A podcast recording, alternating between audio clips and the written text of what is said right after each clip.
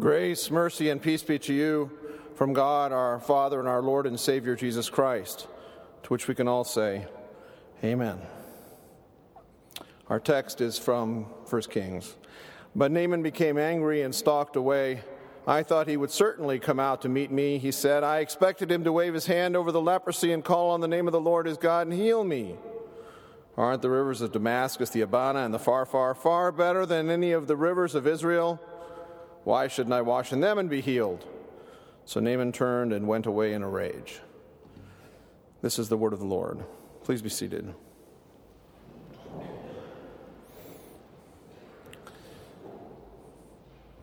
Now, I think we live in a time of really close to delusional expectations. We have a new president and uh, no matter what you think of the new president, I think he has been saddled with expectations of solving all the world's problems. You know, if, if G.W. Bush couldn't solve them, this guy will solve everything. I think that's an unrealistic expectation. Coming to seminary, you may have had some unrealistic expectations as well, both as students and teachers also spouses and family members and things like this. Coming to seminary was probably thought by you to be an extremely pious and wonderful experience with no downside and no down days. And when you got here, I'm sure there were some of those other things as well. And of course, we live in the greatest country in the world, or at least we think so and uh, we have expectations of greatness about our country and our American way that will never fade nor perish into all eternity. However, this is not most certainly true. All the other great empires of the world always thought that they would never fade or perish either. And that's one of the big problems with great empires is they don't think they're going to fade or perish until they're gone. And then they have faded and perished. Then there are realistic expectations like Naaman had, and Naaman's kind of a realist about things if you think about it. I kind of like Naaman. You know, he's the commander of the army, and uh, he knows he has leprosy, and his leprosy is a lousy condition. And it's not till this little Israelite girl comes along that Naaman has this sort of itch to scratch his leprosy, so to speak. He wants to take his leprosy and heal it all of a sudden and so he goes to his king and says, Do I have permission to go to this other king? But prior to that, Naaman's expectations were probably kind of low. He had probably been to see the various uh, Shylocks, uh, physicians, people who didn't have anything to do with anything except snake oil and whatever they were doing, and there had been no cure. And so he did not expect great things he probably figured on living his life out in some misery. But this little girl comes along and says this one thing. This is one of the greatest marketing things ever. If only my master would see the prophet in Samaria, he would cure him of his leprosy. And the really, really interesting thing is that Naaman believes her.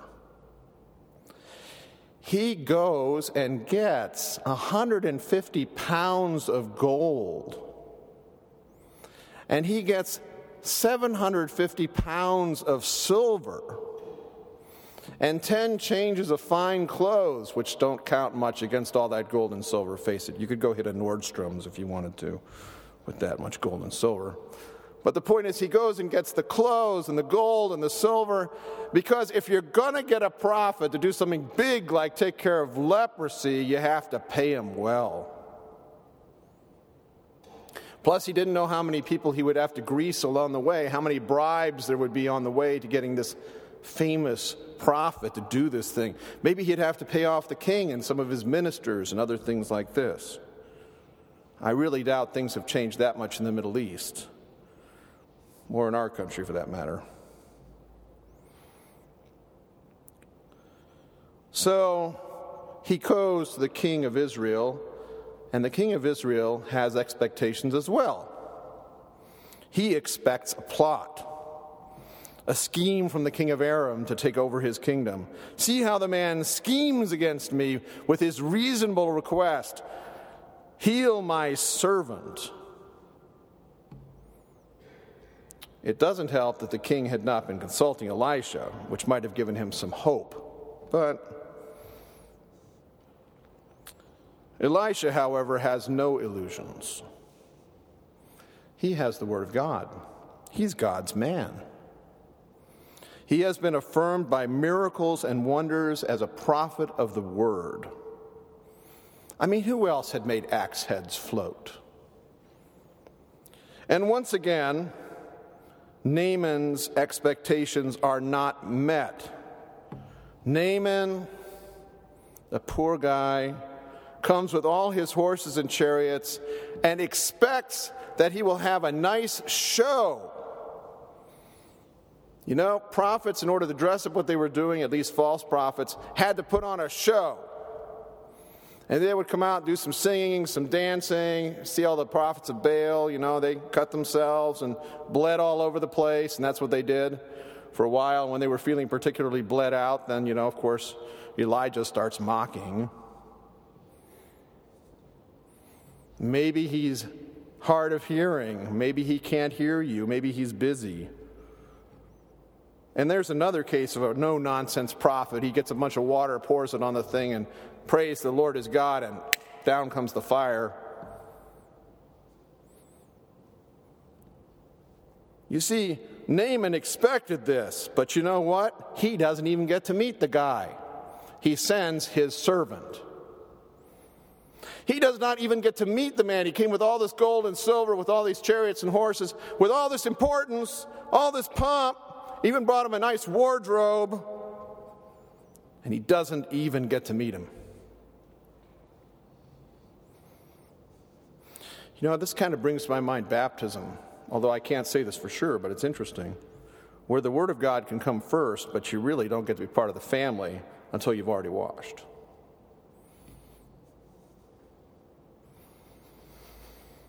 Once again, it's the servants who convince Naaman. Can you imagine the servants? Naaman has flown off in a rage. And the servants come and say, uh, Master, uh, Master, um, if he had asked you to climb that big mountain over there or something like that in your full armor, wouldn't you have done it? If he had asked you to swim the breadth of the Nile, wouldn't you have done it? Dodging crocodiles and killing them all the way. He just wants you to wash in the river, the Jordan River, seven times. And this takes a little bit of swallowing of pride because, you know, Naaman has really judged the Jordan River. It's, it's kind of like, uh, you know, why would, I, why would I wash in that sewer when there's fresh water in Damascus? You know, why would I go into this muddy stream when there's blue water in Damascus? That kind of thing.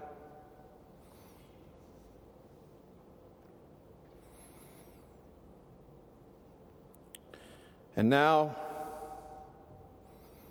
having been cleansed, because he simply went and did what he was told, and had faith in the word to the degree that he believed it and just did what he was told. That's not a whole lot of faith, but he did it.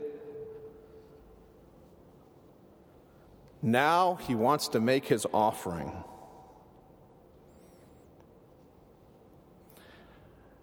And Elisha refuses it.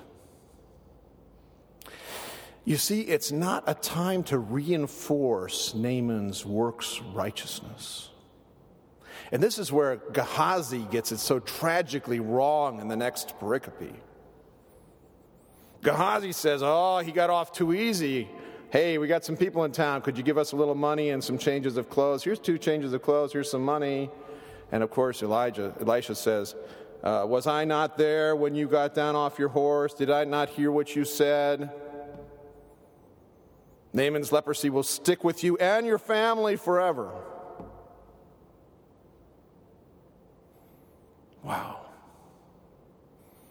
Because you see, what Gehazi had done was tried to undo the belief that it was God and His word, that it was God and His doing for Naaman that saved him. Gehazi's work was undoing all the grace and faith there was.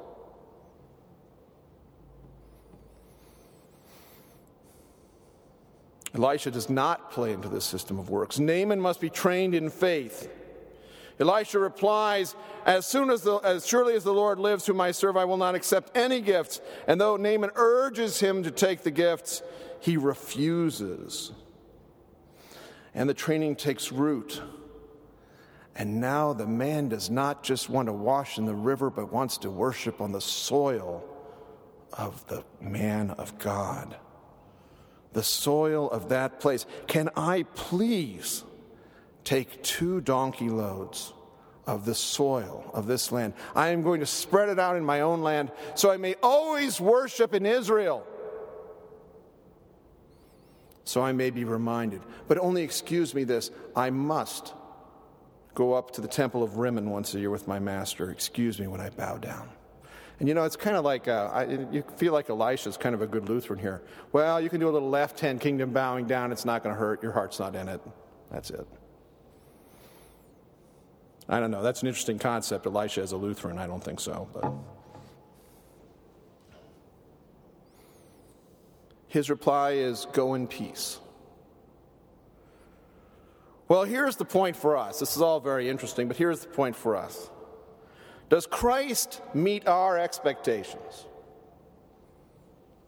Does God meet our expectations? And when He doesn't, what do we do? Do we obey and believe? Or do we try to negotiate? Do we try to create the God we want for the occasion? Do we say, well, theologically, God can't do that? Uh, you know, that, that would make God a little Calvinist for me.